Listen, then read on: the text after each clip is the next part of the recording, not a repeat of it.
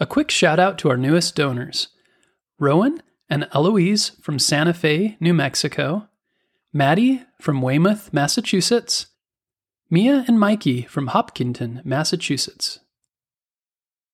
If you'd like to donate to Bedtime History, go to our website, bedtimehistorystories.com, to donate via Patreon.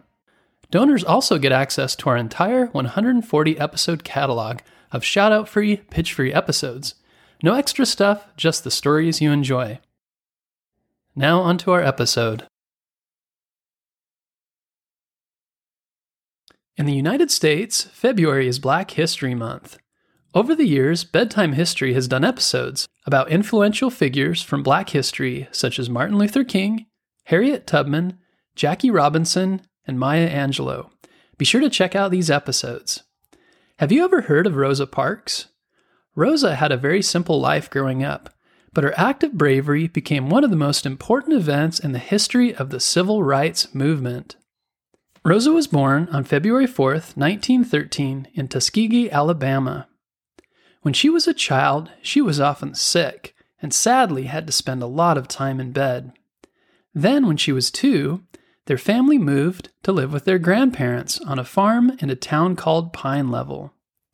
Rosa loved being on the farm with her family. It gave her and her siblings lots of room to play and to spend time with each other. They explored the woods and streams nearby, and she enjoyed the school there.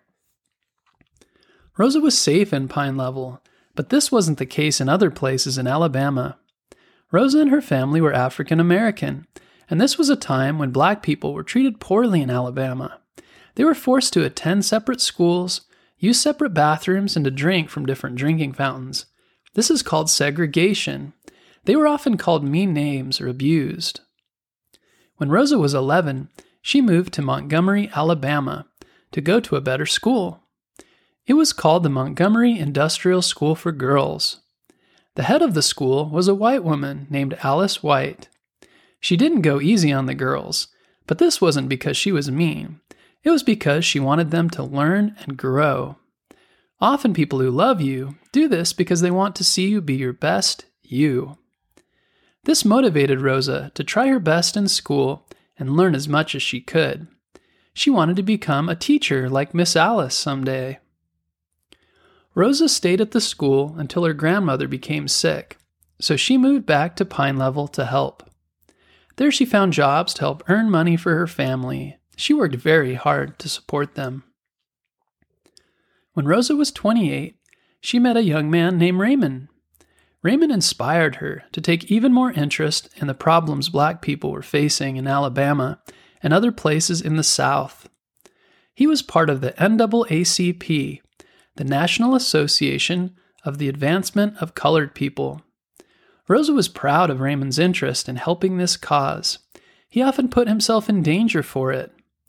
Rosa and Raymond fell in love and were married in 1932. In 1934, Rosa finished high school, then started working as a nurse's assistant and later at an Army Air Force base. On her way home from work, she rode a bus but like all African Americans at the time, she had to ride in the back of the bus. It made her very upset to be treated differently. She didn't say anything at the time, but she was very angry deep inside. Around this time, Rosa joined the NAACP and helped as a secretary for several years. She also registered to vote. At the time, the government in Alabama made it very hard for black people to vote. Rosa had to take a difficult test and pay a tax that was very expensive. When she was finally able to vote, she was very happy, but also upset that so many of her friends and family were prevented from voting. Rosa worked very hard for her family through these years and continued to help the NAACP. She was never able to have her own children, but helped the youth through the NAACP. She wanted them to have good lives and took the time to take care of them. To get to and from work, Rosa rode the bus every day. Like other buses in Alabama, this one was segregated, which means anyone who was black had to enter the bus from the back and sit at the back. This day, Rosa took courage and got on the bus through the front. The driver told her to get off and get on through the back. Rosa refused. The driver told her to get off again. She said she would not. The driver grabbed her by the coat and pulled her towards the front of the bus. She sat down again. The driver continued to yell at her. Rosa finally got off the bus, but she had stood up for herself and made her point. In 1954, Rosa made friends with a white woman named Virginia Durr, who wanted to help her and other African Americans. Virginia encouraged Rosa to attend a workshop in Tennessee that trained people to fight for equal rights for blacks and workers who were treated unfairly.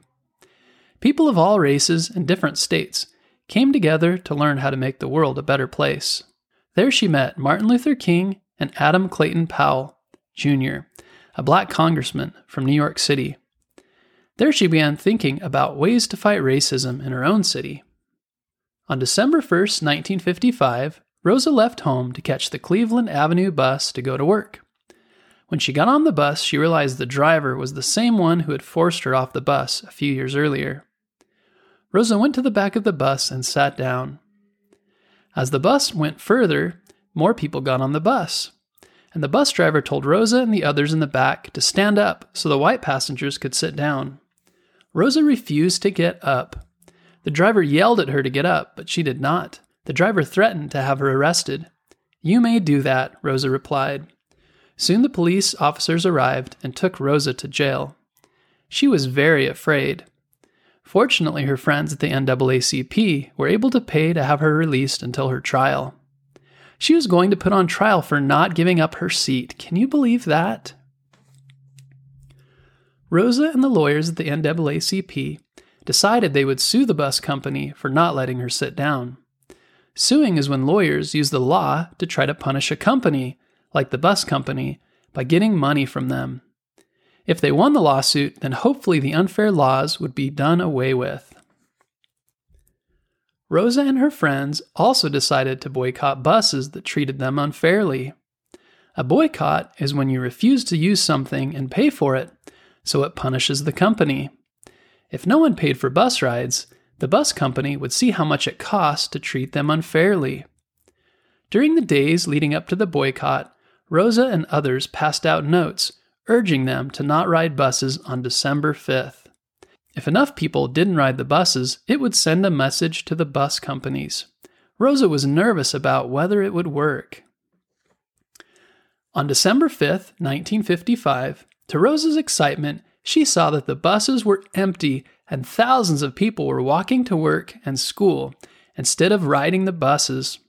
They were inspired by Rosa's actions. Rosa set the example by refusing to give in to the unfair treatment of the city and bus companies. And the boycott didn't only happen for a day, it went on for an entire year. Never before had so many people in the community come together to fight for civil rights.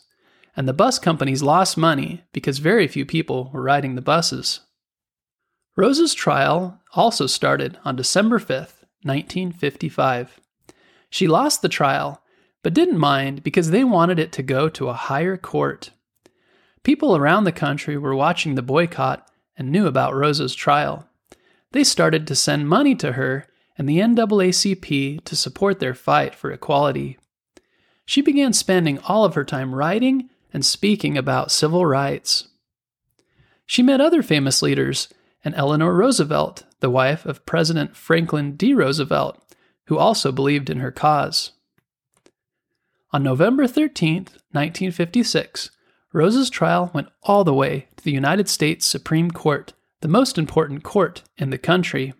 The Supreme Court judges ruled that not allowing people to sit where they want on a bus because of their race was against the Constitution and not legal.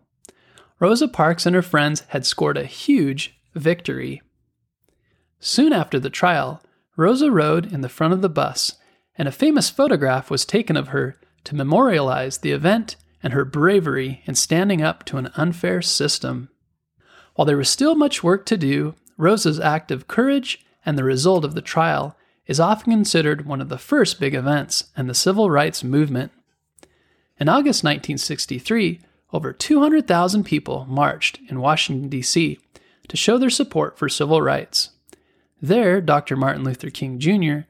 gave his famous I Have a Dream speech, Rosa was excited to see so many others speaking out about civil rights. Then in 1964, the president signed the Civil Rights Act that made it illegal to treat people differently because of their race. In 1996, Rosa was awarded the Presidential Medal of Freedom by President Bill Clinton. She received many other awards over the years for her bravery. She wrote books and spoke about her life, and then passed away at the age of 92. Spend some time thinking about Rosa and her decision to stand up for herself and for her rights. She was afraid and knew that she might get in trouble for it, but doing what was right was more important than her feelings. She refused to move when the driver told her to move. She knew it was wrong and didn't back down. There will be times in your life when you'll have the chance to stand up for yourself and others. Take courage even when you're afraid. Speak up when something wrong is happening. If not you, then who? You can make a difference in the world by speaking up and taking action. Thanks for listening to this episode about Rosa Parks.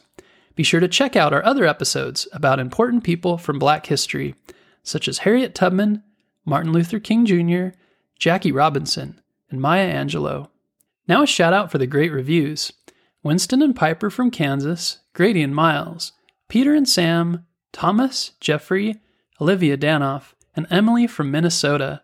Also, for all the kids who have suffered from anxiety and other conditions, my heart really goes out to you, and I'm so glad to hear bedtime history has helped you fall asleep and calm your mind at night. Once again, thanks for all the amazing reviews. And be sure to tune in next Monday for a brand new episode.